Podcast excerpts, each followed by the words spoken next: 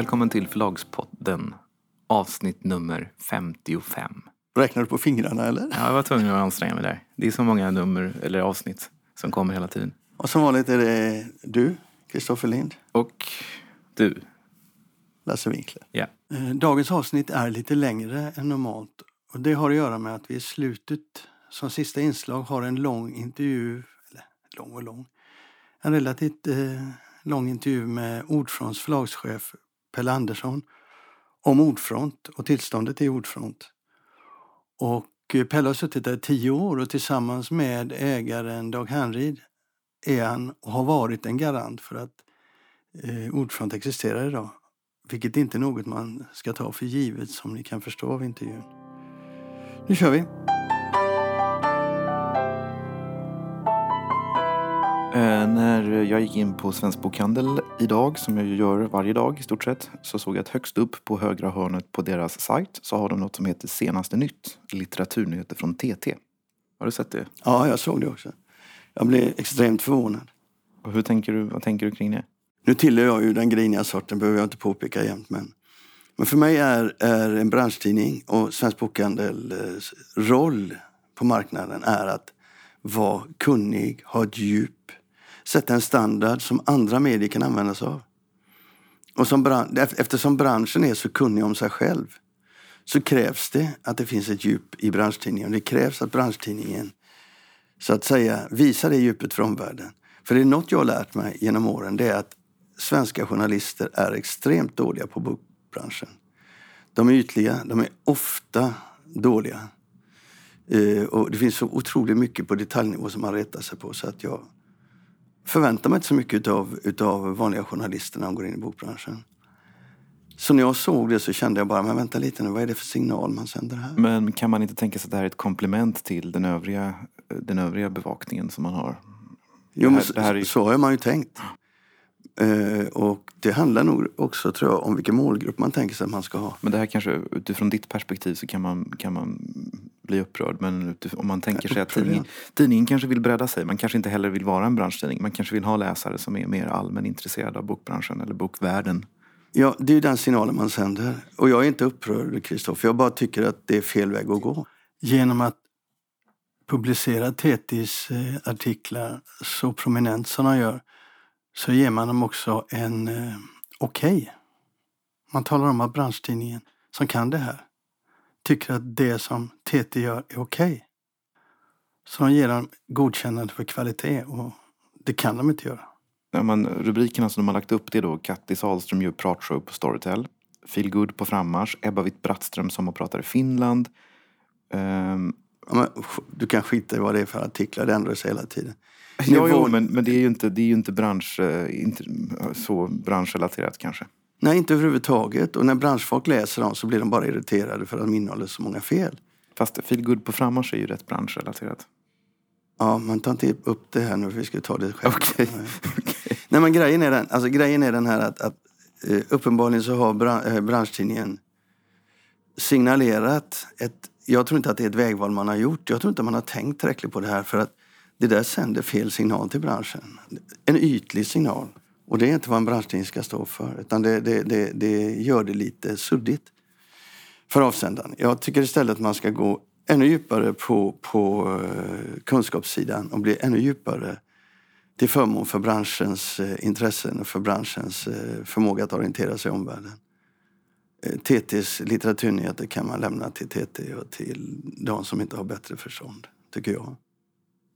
Ja, där talade den före detta chefredaktören bittert. Nej, du kan inte säga så, för de, det är vad de kommer att säga. Ja, men det är ju så det är. Jag kan visst säga så.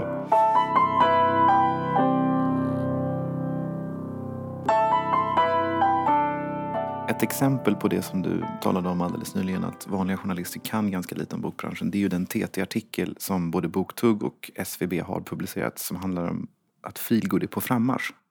Mm. Jag såg den också. Vad tänkte du när du läste den? Det ser ut som jag tänkte det du tänker säga. Ja, men säg det du då. Nej, den är okunnig. Den är uh, ytlig. De, det är någon som säger någonting till dem. Och de som säger det har ju ett syfte. De vill lyfta fram intresset för Feelgood. Och då tar de den informationen och så kollar de inte själva.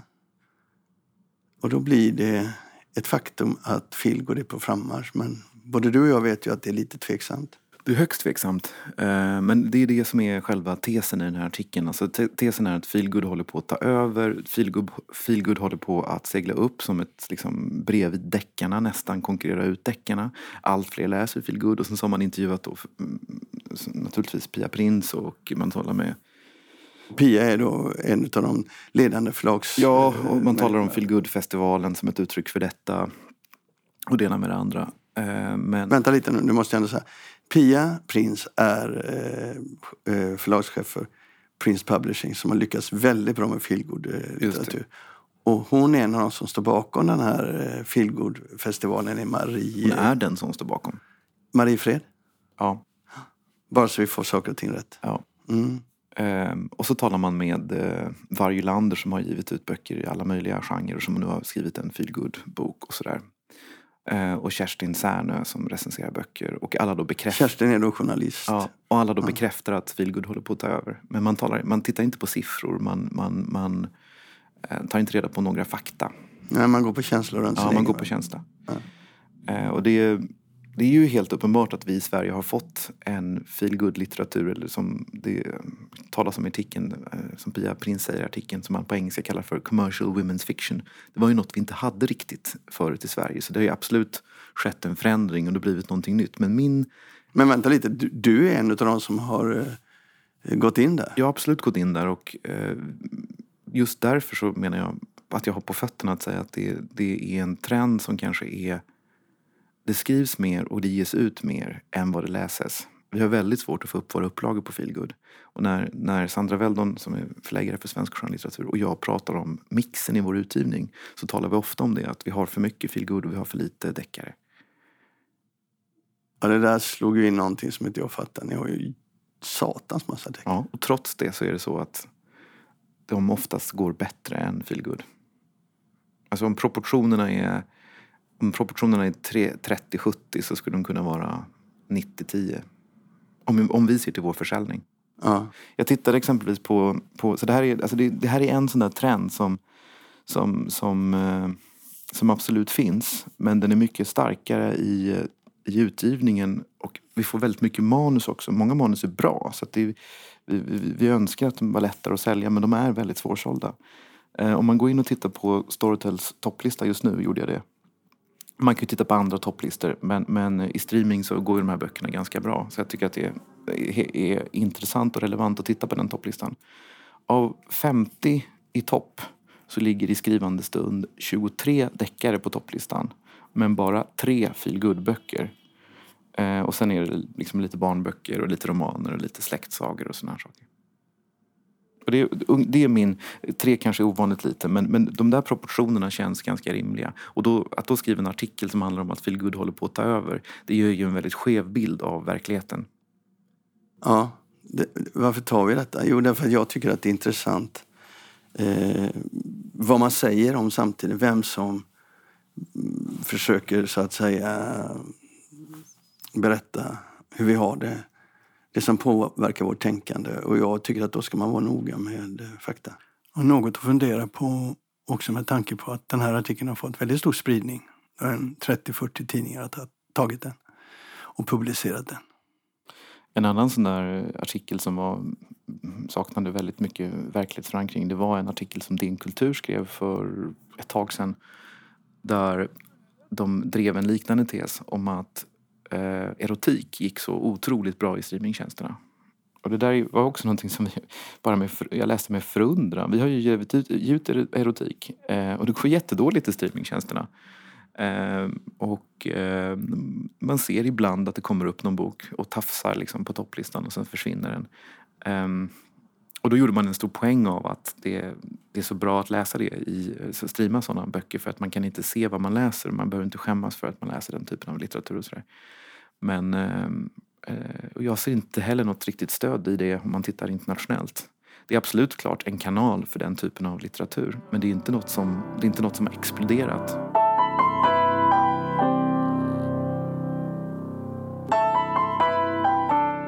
Det där påminner om en annan artikel jag läste, eller ett par jag läste nyligen. När vi ändå pratar om, om media så kan vi inte ta upp de här två Stordalen-artiklarna som har varit i Dagens Industri och DN. Och den i Dagens Nyheter tyckte jag var otroligt intressant. Den var, eh, man märkte att journalisten faktiskt var insatt. Ja, han hade gjort sitt jobb. Ja, eller hon, jag kommer inte ihåg vem det var. Men, eh, och ställde frågor som till och med irriterade Stordalen. Mm. Men vad journalisten sen gjorde, som är infamt, det är att journalisten visade Stordalen i all sin barnslighet. I all sin narcissism. Eh, hur han leker, hur han eh, visar, han är arrogant, han visar att det är jag som, jag kan göra vad jag vill här och fotografera mig här med en kamera på och sen så han inte hej då, utan han bara liksom går därifrån som ett barn och bara sträcker upp V-tecknet bakifrån. sådär. Gjorde han det? Ja, de skriver det. Mm. Och alltihop är ett, faktiskt ett lustmord på Stordalen. Jag tror inte han fattar det. Men, och, och det, det som var... Nej, men det, nej, han upplevde det kanske inte så. Men det som handlade om, om eh, förläggeri så, det var väldigt lite. Men det som handlade om Stordalen, hur duktig han är och så, det var väldigt mycket. Fast så är det ju alla intervjuer med honom. Ja, alltså banalt. Jättebanalt. Det är bara en PR-kampanj. Men artikeln så som den var skriven påminner lite grann om en, en intervju med Blondinbella som DN också gjorde för några veckor sedan. Okay. Där, de, där de, så säga, föl, de följde henne och lät henne prata fritt. Och det, konsekvensen blev ett lustmord. Ja, det där är intressant. Jag vet inte om... Jag förstår att, att det ligger väldigt nära när man är journalist och man, man blir, tycker man blir illa behandlad och så. Eller man, man känner bara, vad är detta för människor? Men jag vet inte fasiken om han har rätt att göra det. Jag tycker det var väldigt roligt i alla Jag är inte säker på att han gjorde det avsiktligt och jag tror att en, det, det, verkar ju som att Stordalen är så mån om den här bilden av sig själv som ändå porträtterades. Så det, är inte, det är inte säkert att, att det här var en... Eh, alltså jag tror inte DN-journalisten behövde anstränga sig för att förmedla den här bilden. Nej, nej. men det, det är uppenbart att när det handlar, och, och så väldigt fluffigt, inte något speciellt konkret. Så att, ja, det där är liksom chefen från eh, någonstans. Ja, och det är också intressant att han inte har gett någon intervju till Svensk Bokhandel utan att ja, det var dit, dit jag ville komma. Alltså, välj. uh, de har ju försökt att få intervjuer och han väljer inte att göra det för att där är han lite borta, helt enkelt. Nej, jag tror att det beror på att de, han vill nå ut brett. Alltså, uppmärksamhet är ju väldigt viktigt. Och DN och DJ väger lite tyngre än Svensk Bokhandel. Såklart, men jag menar, då får han ju branschfrågor. Mm. Och då kanske han inte är riktigt hemma på banan. Nåväl, det var våran griniga period. Den är över nu. För stunden, ja.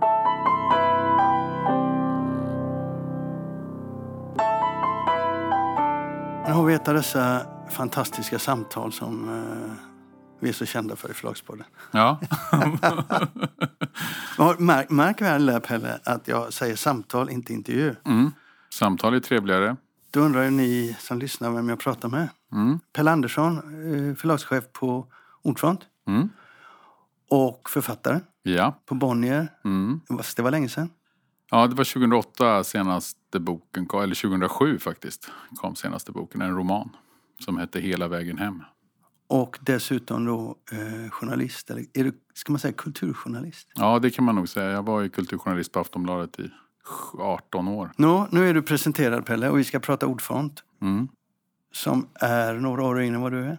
Ja, vi är faktiskt nästan exakt lika gamla. Är du 50 bast? Jag fyller 50 i höst. I augusti. Är jag bjuden? Jag ska bara hitta en lokal. Och vi får se hur det går i vårt mm. samtal nu. Det är inte mm. säkert. jag kanske aldrig mer vill träffa dig. Men du, jag, jag är intresserad av att prata Ordfront med dig. Dels mm. därför har jag följt Ordfront i alla år och det har alltid varit ett viktigt förlag för mig. Och dels för jag tycker också att de flesta intervjuer om Ordfront är väldigt mesiga. Mm. Du svarar på det du får frågor om men ingenting mer. Nej. Idag tänkte jag att du skulle göra lite mer. Mm. Men hur mår den här 50-åringen? Ja, just nu mår den ganska bra tycker jag. Alltså, det är klart att vi har haft eh, våra ups and downs och kanske mera downs rent ekonomiskt än ups. Eh, så det, men just i år känns det väldigt bra. Just det här 50-årsåret känns väldigt bra. Ja, jag tänker när jag tänker på Ordfront under dig. Eh, och du har varit där sedan 2008, augusti mm. 2008. Och du har haft olika ägare de mm. åren. Det var föreningen det sista året, eller? Var de fortfarande ägare? Ja, föreningen var ägare när jag kom in. Absolut. De var det i några år. Tillsammans då också med en grupp privatpersoner som ägde 45 procent. Och det var Kniga? Mm. Och det var, jag var med där eh, på några möten med de representanterna från Kniga.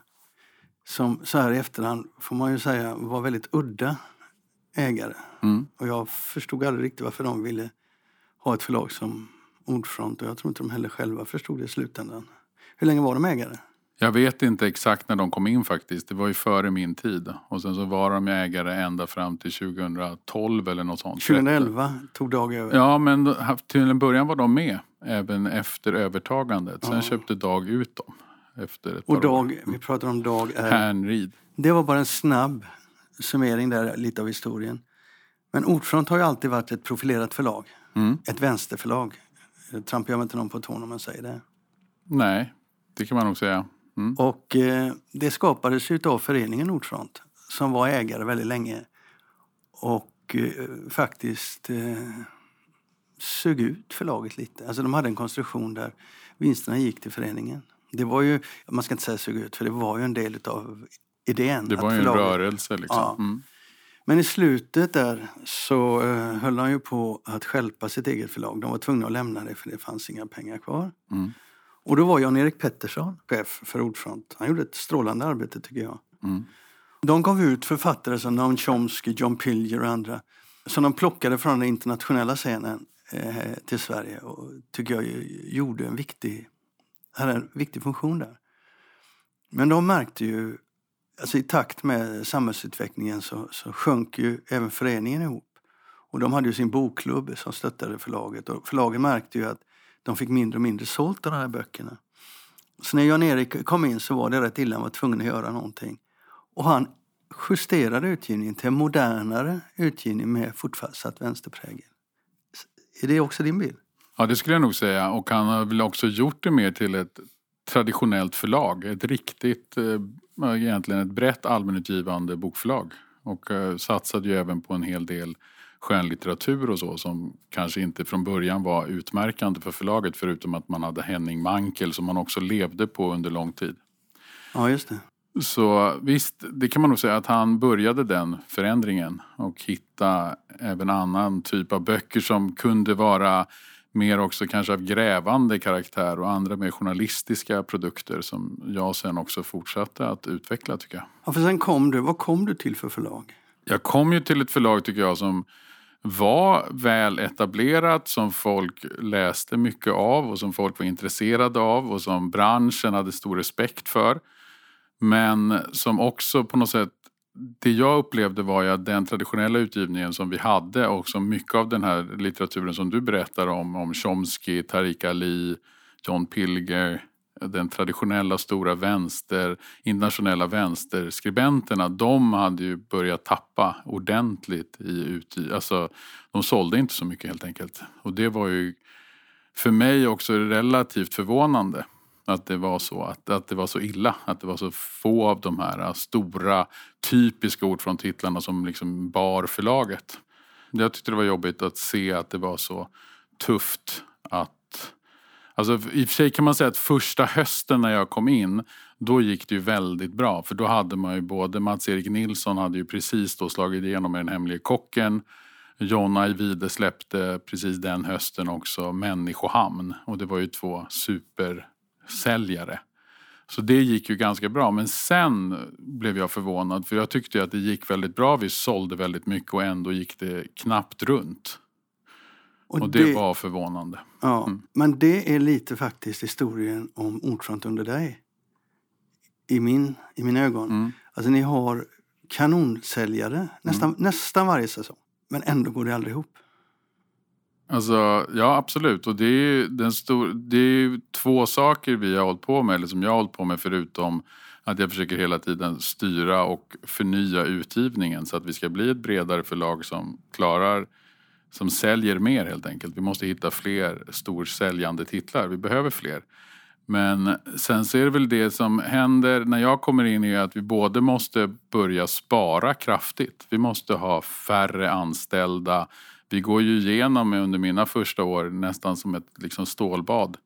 och framförallt också sen Dag Hernrid kommer in som ägare så gör vi ju stora förändringar och gör ju redaktionen väldigt liten. Jag tror att vi var kommer inte ihåg exakt, men mellan 10 och 12 personer. Det är lite svårt att räkna i årsarbeten eller hur många personer som är ja, där. Men ja. alltså, säg att det var 10-12 och idag är vi liksom nere i, i liksom 6-7 personer istället. Så vi har ju på något sätt halverat personalmängden och övergått till att bli på ett sätt då mera moderna på det sättet att man har väldigt mycket frilansande medarbetare. Men ändå räcker och inte det, detta riktigt? Det, nej, men det var ju den ena saken vi gör och sen så är det det att försöka hitta nya områden där vi fortfarande kan stå på våran, tycker jag då, ideologiska grund. Att vi ska stå för goda värden. Att, och vi har ju det som slogan också, böcker förändrar världen. Att, och det, att ha de här två ben, alltså både spara och hitta nya utgivningslinjer och samtidigt ha kvar själva kärnan. Vad är ordfront? Det har vi jobbat med under alla de här åren. Men sen så har vi också förstås en, fortfarande en för stor andel titlar som inte säljer. Och låt oss titta lite på utgivningen. Därför att, eh, vi sa ju det förut, eller du sa det och jag höll med. Ni har egentligen ett par storsäljare varje år. Mm. Eh, men det räcker inte därför att den större delen av er utgivning eh, går inte ihop. Eh, bidrar inte till eh, förlagets ekonomi. Mm. Och ändå så har du hela tiden, du söker dig fram hela tiden. Nya, du provar nya titlar. Nu provade du för några år sedan de här engelska rätt vassa journalisterna eh, Owen och vad heter hon? Eh, Laurie Penny till exempel. Laurie som Penny. är den nya vänsterns liksom, internationella röster. Ja, som är en, en, en, en rätt fräck mm. författare tycker jag. Mm. Men jag minns vad du sa då när vi pratade om det där att, att eh, ni satsade på dem och det föll platt. Det mm. fanns mm. inga köpare. Och då är ju min fundering runt detta när man tar de här eh, författarna nu. Är det inte så att de flesta som är jätteintresserade, de läser dem på engelska direkt? Jo, till viss del är det nog så, absolut det har ju, det, på så sätt har ju liksom förlagsbranschen förändrats. Att mer och mer av den internationella litteraturen läses direkt eller att man är nöjd med, även inte kanske ens att läsa deras böcker. De är ju väldigt spridda genom sina bloggar, genom att de skriver i The Guardian och The Guardian har ju blivit allmänt läst i Sverige. Så det finns ju en väldigt stor del av de här internationella skribenterna som idag följs av svenskarna direkt. Inte ens deras böcker utan till och med att man är nöjd med att ha sett dem på Youtube när de gör sina klipp. Följer dem på man Twitter och sådär. Precis, så man är liksom med i deras flöde och är ganska nöjd med att vara en del av deras flöde. Men det där är rätt intressant för att du har då haft en del eh, riktigt stora försäljningar. Du nämnde två av dem, Mats-Erik Nilsson, eh, John Ajvide. Du kunde ta Naomi Klein. Naomi Klein, Lasse Berg, Yvonne Hirdman. Exakt. Och sen har vi haft enorma framgångar med våra vegetariska kokböcker eller mera politiska kokböcker, även trädgårdsböcker som vi har satsat på de senaste åren. Och de har ju gått väldigt, väldigt bra. Jag har förstått det. Mm. Uh, och det låter ju som att det skulle kunna hålla företag, förlaget uppe, men det gör det inte. För du har, under dina år så har du aldrig visat svarta siffror. Nej. Man kan säga att under mina år så har jag i princip varje år gjort bättre och bättre siffror.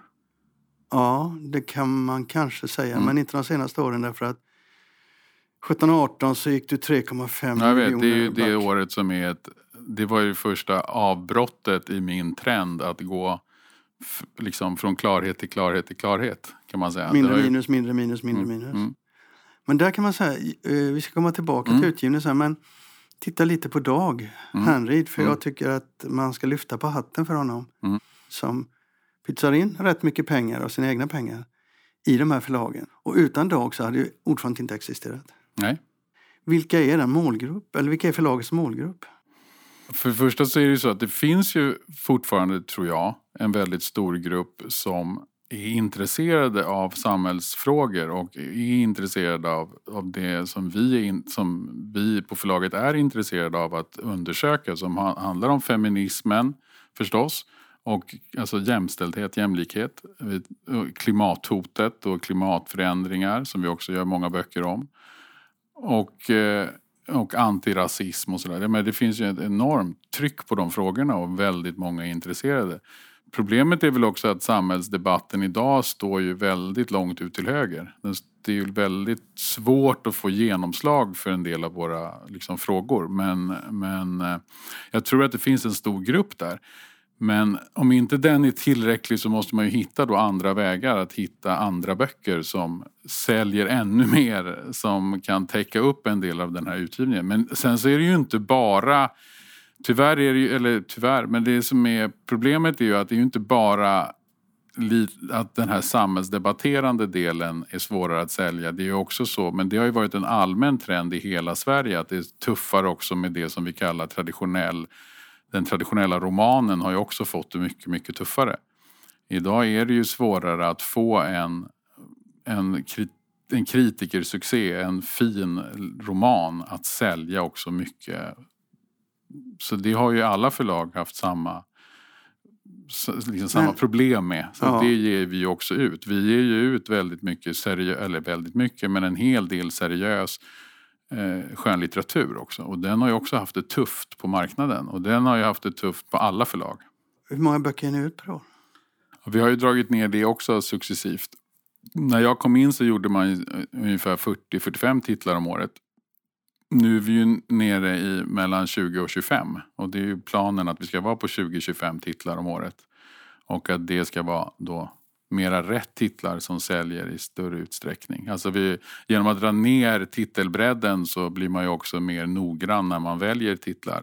Och tänker i, i, mer, all, i större utsträckning på kommersiella tänk, framgångar man kan ju liksom utveckla olika delar av förlaget och satsa på det som funkar och det är fortfarande seriösa och viktiga och bra böcker med en radikal grund. Det tror inte jag är något. Nej, men vi kommer, mm. vi kommer hela tiden tillbaka till det här att den radikala målgruppen har slutat köpa, eh, inte bara era böcker, jag tror att de har slutat köpa böcker överhuvudtaget, i alla fall på svenska.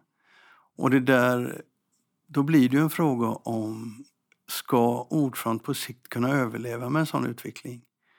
Eller måste det förändras som förlag? Vad kan, vi, vad kan, vi, vad kan de som gillar Ordfront idag förvänta sig av Ordfront i framtiden? Ja, men för det första så är det ju så att det är ju inte så att man måste göra... Jag tror ju fortfarande inte att man måste göra om allting. Jag tror att man måste bara välja några fler titlar av det som, som funkar. Att fortsätta jobba med det. Alltså, vi kanske måste göra några fler till exempel då. Nu till eh, nästa år så har vi till exempel i höst och början på våren 2020 två, alltså portionen under tian till exempel av Hanna Olvenmark. Det är ju en kokbok som är eh, vegetarisk, som ska vara hållbar och som är billig. Och det är ju något som vi tycker att det rimmar ju väldigt väl med vad vi gör och vad vi står för. Att vi måste ju liksom förändra vårt sätt att leva för att planeten ska överleva. Och hon kommer ju då med ytterligare en ny bok i vår och vi har även en stor veganbok som heter Veganboken av Sanna Bråding som vi tror också kommer att sälja väldigt bra. Hon är också en sån influencer inom veganområdet. Och där är det ju så att att vi kan liksom öka med kanske någon mer sån titel. Vi ska ha flera. Vi har ju haft stora framgångar med våra trädgårdsböcker. De kan vi också göra någon mer. Alltså vi, det här handlar ju om mer nyanser i utgivningen. Vi kan öka vi har ju haft framgångar på vissa områden. De är fortfarande radikala. De står på vår grund. De vill det vi vill. Och då kan man utveckla det vidare. Och då kan man ju liksom ha några fler av den sorten. Och sen så får man minska något annat. Vad blir kvar då om du minskar något annat? Därför att vi pratar ju om en förändring av eh, ordfrontsprofil. Mm. Nu pratar vi ju eh, konsumentkritiska böcker. Mm. Eller, eller böcker skrivna ur ett konsumentkritiskt perspektiv. Vi pratar om mat, vi mm. pratar om natur. Mm. Eh, men eh, de här traditionella ordfrontböckerna eh, de får vi knappast se då. Jo, men de kommer absolut att finnas kvar. Men de kanske inte blir lika många. Men jag menar, de kommer ju att finnas kvar, absolut. Det gäller att liksom tänka på varje utgivningsområde. Vad ska man vrida på på varje titel och kanske inte vara så traditionell som man har varit. Det finns ju många författarskap som jag kanske också bara har kört på med utan att liksom ifrågasätta, kanske liksom, man behöver ju inte ifrågasätta hela författarskapet men man kanske måste titta på varje titel Då noggrannare. är, då är min följdfråga Mm. direkt. Är du för snäll? Till viss del kanske jag är lite för snäll men jag är också kanske lite för, jag blir själv uppfylld och jag tror inte att det alltid handlar om att jag är snäll. Det handlar om att jag själv är en person som blir uppfylld av texter som jag tycker är väldigt bra och då tänker jag att det här ska fan gå bra. Istället för att på något sätt vara kritisk mot marknaden. Utan jag tänker att vi är större och bättre än marknaden. Vi ska fixa det här. Det är därför jag aldrig skulle kunna bli förläggare, Mm. förlagschef. Mm. För jag skulle göra likadant och så skulle jag gå i konken. Omedelbart. Ja, jag tror faktiskt det omedelbart. Men, men är det så att Dag kommer att vilja pytsa in pengar framöver? Någonstans måste han ju ha ett stopp också. Ja, men det är klart att han också vill att det ska ske förändringar. Och vi har ju gjort många förändringar tillsammans. Och de förändringarna fortsätter vi att jobba med och fortsätter att utveckla förlaget. Så att jag tror inte att det är... Alltså det, både han och jag har ju insett att det tar tid. Och att det får ta tid. Och vi har ju inte, tyvärr har vi ju inte då satt upp något exakt, liksom, någon bortre gräns för denna tid. Men alltså att det tar tid att bygga om och förändra ett förlag utan att förlora dess själ. Men du, jag, jag tänker, hur gick förra året förresten? Det tog ju slut nu i slutet av april. Ja, vi kommer att hamna kanske, i alla fall att vi har förbättrat resultatet så att vi kommer att hamna förmodligen på ett resultat som är under två miljoner i förlust jämfört, och det har vi ju inte gjort något år innan under min tid. Så då är det ju ett rejält, alltså det är fortfarande en förlust men Man ju, kan säga att allting är relativt, det beror på utgångspunkten. mm, men då är det ändå ett, eh, mot, jämfört med förra året så är det ju eh, för, för, en fördubbling av, eller ja, vad ska man säga? Jag tror också att folk skulle tycka det var jäkligt konstigt om vi plötsligt blir ett helt annat förlag. Om vi skulle bli som Lind eller bli som Norstedts eller Bonnier så skulle ju hela vår nisch försvinna och då är vi inte meningsfulla. Och därför så, så tror jag att den här äh, i och för sig långsamma förvandlingen ändå är den enda... Alltså ja, det är klart att jag försvarar mitt sätt att ha jobbat. Det är så här jag tror att man måste göra. Mm. Och jag tror att så länge vi kan göra den här långsamma förändringen och få möjlighet att göra den långsamma förändringen tills vi når plus så kommer folk att känna igen oss och vi kommer bli ett starkt och fortsatt levande förlag. Det är ju, Mm. det, jag, Mm. det, är ju det som har varit min plan. Sen att det, jag kanske också hade trott att det skulle gå fortare. Jag trodde ju att de storsäljande titlarna skulle kanske sälja liksom då ännu lite mer och bidra li, ännu lite mer till det positiva resultatet. Så vi kunde, jag har behållit lite för mycket av det som inte funkar. Hela tiden i tron att de som säljer mycket ska sälja ännu lite mer. Förstår du? Alltså att det ska gå ännu lite bättre. Jag trodde aldrig jag skulle få sitta och prata med någon som var en större romantiker än vad jag är. Men det är uppenbart att jag har det framför mig. Systerförlaget Alfabeta Mm. ligger för sig Mm. och Kartago. Nej, Galago. Galago menar jag. Mm. Eh, fast egentligen, Galago är ju helt hundraprocentigt ägt av Ordfront. ja. Mm. Men har ni råd att ha kvar Galago? Ja, det, Ekonomiskt sett. Ja, absolut. Det, det är också så att där är det ju kan man ju säga relativt små förluster. För det är en sån tajt organisation nu. Så där har vi ju dragit ner kostnaderna kraftigt. Och där är det ju också så att där finns det ju några storsäljare som rullar varje år. Och i år är det ju ett sånt år, det år vi går in i till exempel så har vi ju både Sara Granér, Anna Johansson och Liv Strömquist med nya böcker. Och det gäller ju då att både behålla dem, dra ner lite på utgivningslistan, det har de också fått göra. Och sen så gäller det att hitta några nya som kan bli den nya Liv Strömquist och den nya Mats Jonsson. Varför ligger Alfabeta med vuxenutgivning och barnboksutgivning istället för en renodling utav förlag, förlagsnamnen att vuxen sker på ordfront och I barnbok? princip så är det ju så att det sker ju en sån långsam förändring. Också det sker ju långsamt utifrån diskussioner med författarna. Vart de vill ligga och vart de vill komma. Så att jag menar det där sker ju en långsam förflyttning av författare till ordfront. Alltså sånt som, Men det gör ju att ni har faktiskt lite för mycket folk. Ni har ju, ni har ju två redaktioner. Och det verkar ju i det här läget utan att gå in på enskilda personer, vara ett ekonomiskt slöseri när ni, när ni är så hårt pressade. Att tillåta er att ha två parallella verksamheter på det sättet. De flesta gör ju så att de slår ihop dem.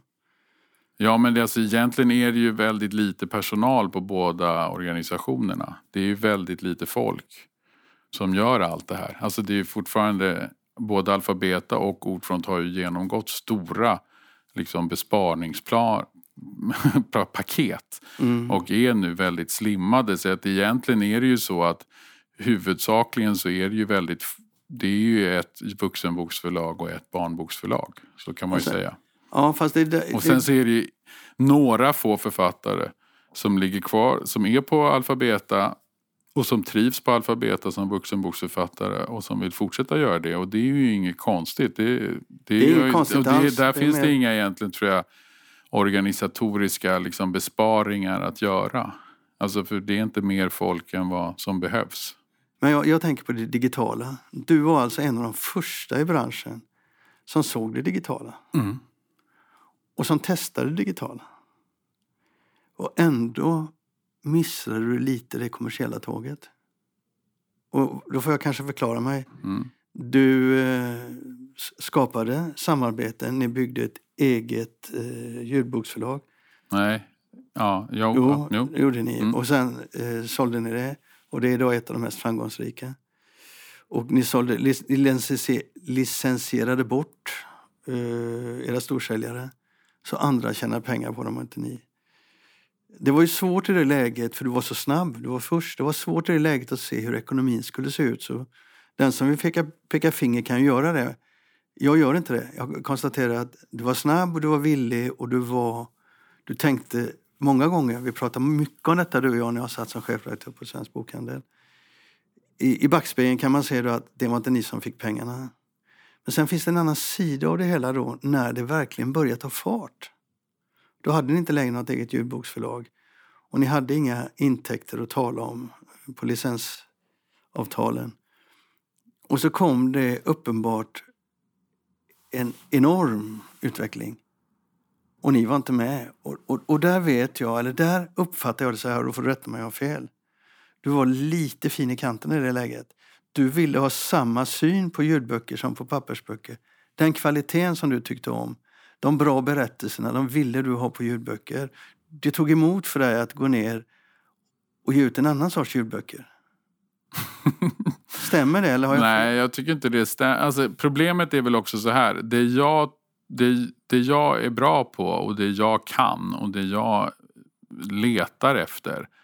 Det har ju visat sig inte vara stora ljudboksframgångar. Eller det är svårt att göra dem till ljudboksframgångar. Sen Det, vill sör, inte det sörjer vi bägge två. Ja, och det vill Ja. inte jag liksom värdera att, att det som går bra i ljudböcker är sämre böcker än det jag själv ger ut. Nej, en annan sorts böcker. Ja. Och där har jag ju liksom, jag har ju, det är klart att jag gärna skulle liksom hitta stora ljudboksframgångar, absolut. Och jag menar, det, på vissa sätt så inser jag också att viss, det som hände, det här hänger ju ihop, alltså det jag trodde skulle bli den första stora eh, digitala framgången, det var ju e-boken. Det var ju e-boken jag egentligen hoppades allra mest på. Och det var Mm. e-boken jag trodde skulle kunna bli en stor succé även för det som jag tycker är de- den utgivning som jag är bra på. Och du det var, villig, jag. du var villig att gå in i den nya tekniken. Mm. Mer så än de flesta andra faktiskt. Ja, och det gjorde vi ju stort och det har vi ju fortsatt göra. Vi gör ju alla våra böcker som e-böcker också.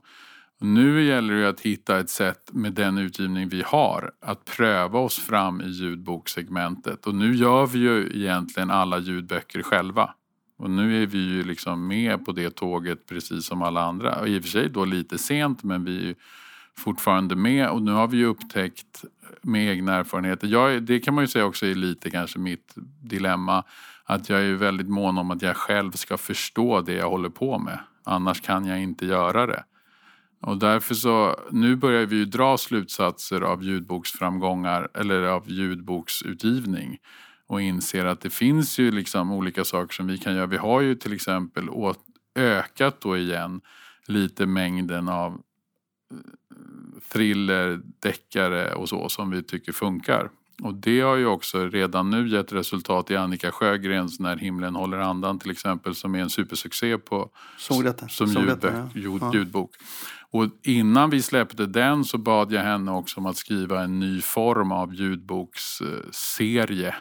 Där hon ska skriva en roman som istället är som tio delar. Så det blir som en, som en tv-serie fast i ljudboksbranschen som vi ska släppa del för del för del. Ja. Och den håller hon på att skriva just nu. Och den, har ju, den idén kom ju innan vi såg att hon var en succé.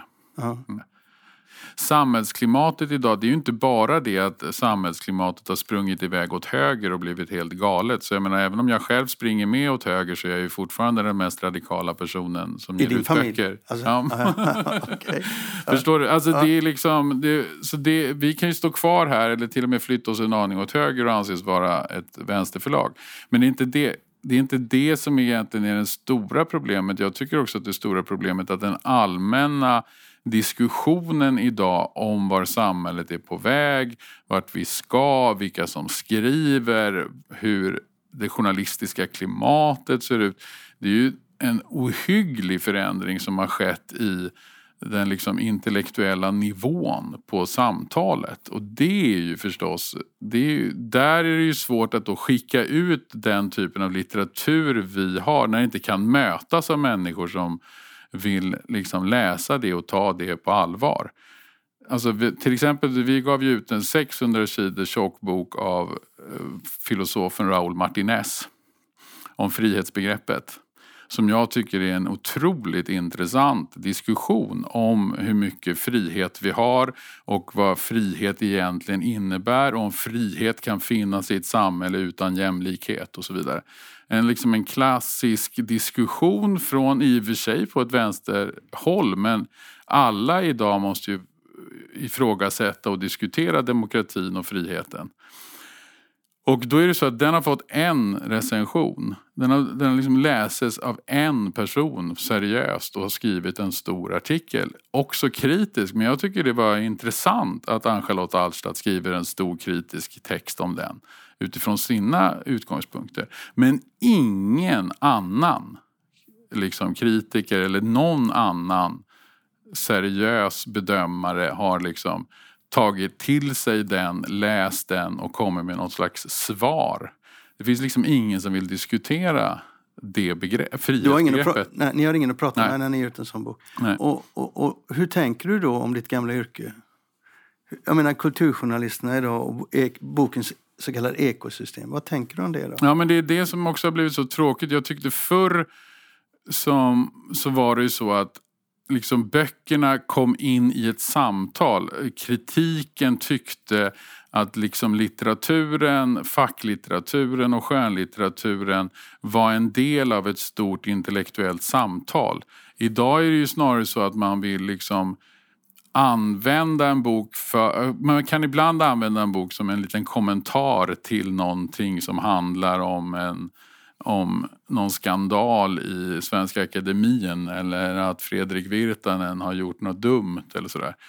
Och där har det blivit så lätt att gå in och göra kommentarer. Du har fått mycket mer av snabba, korta kommentarer. Alltså du vill liksom bara eh, Positionera dig. positionera dig och prata liksom om någonting som alla kan uttala sig om utan att egentligen behöva ha någon grund för det de säger. Det är lätt att bara vifta till något i debatten. Det, allting är på någon slags Twitternivå eller Facebooknivå. Allting ska gå extremt fort och man ska vara med i en, i en aktuell debatt om moral och så. Och om hur folk är. Det handlar väldigt mycket om liksom personligheter och typer istället för var är egentligen det här samhället på väg på lång sikt. Och där menar jag att de här tyngre inläggen i debatten som vi gärna vill prata om. Alltså, jag menar, samhället är ju faktiskt, civilisationen är ju på väg mot undergång.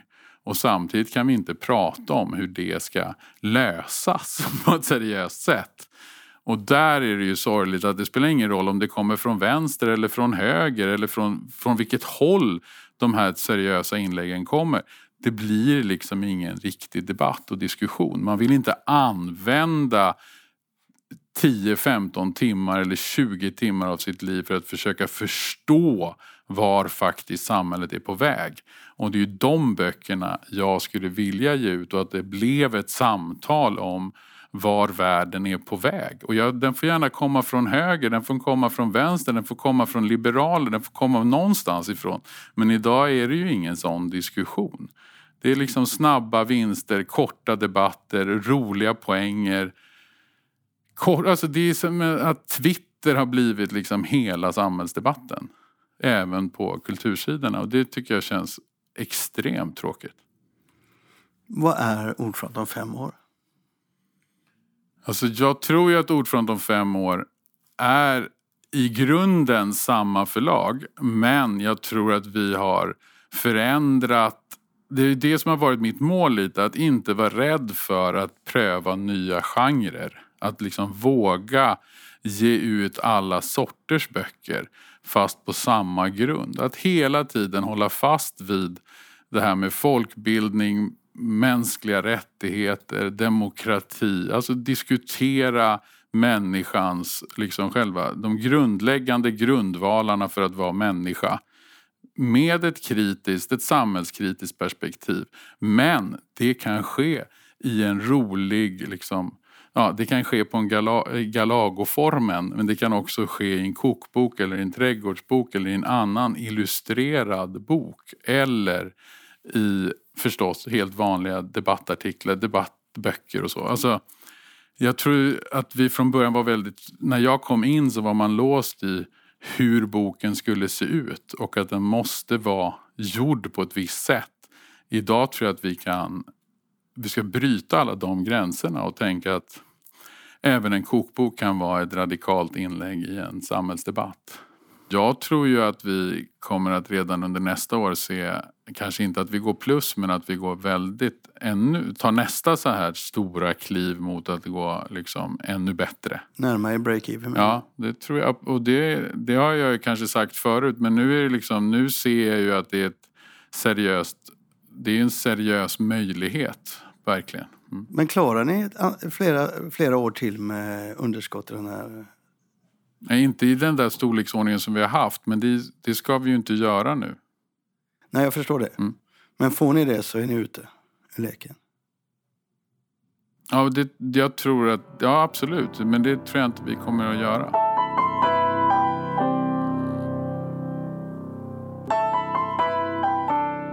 Det där var allt för avsnitt 55. Och eh, vi ses om två veckor. Hej då! Hej då!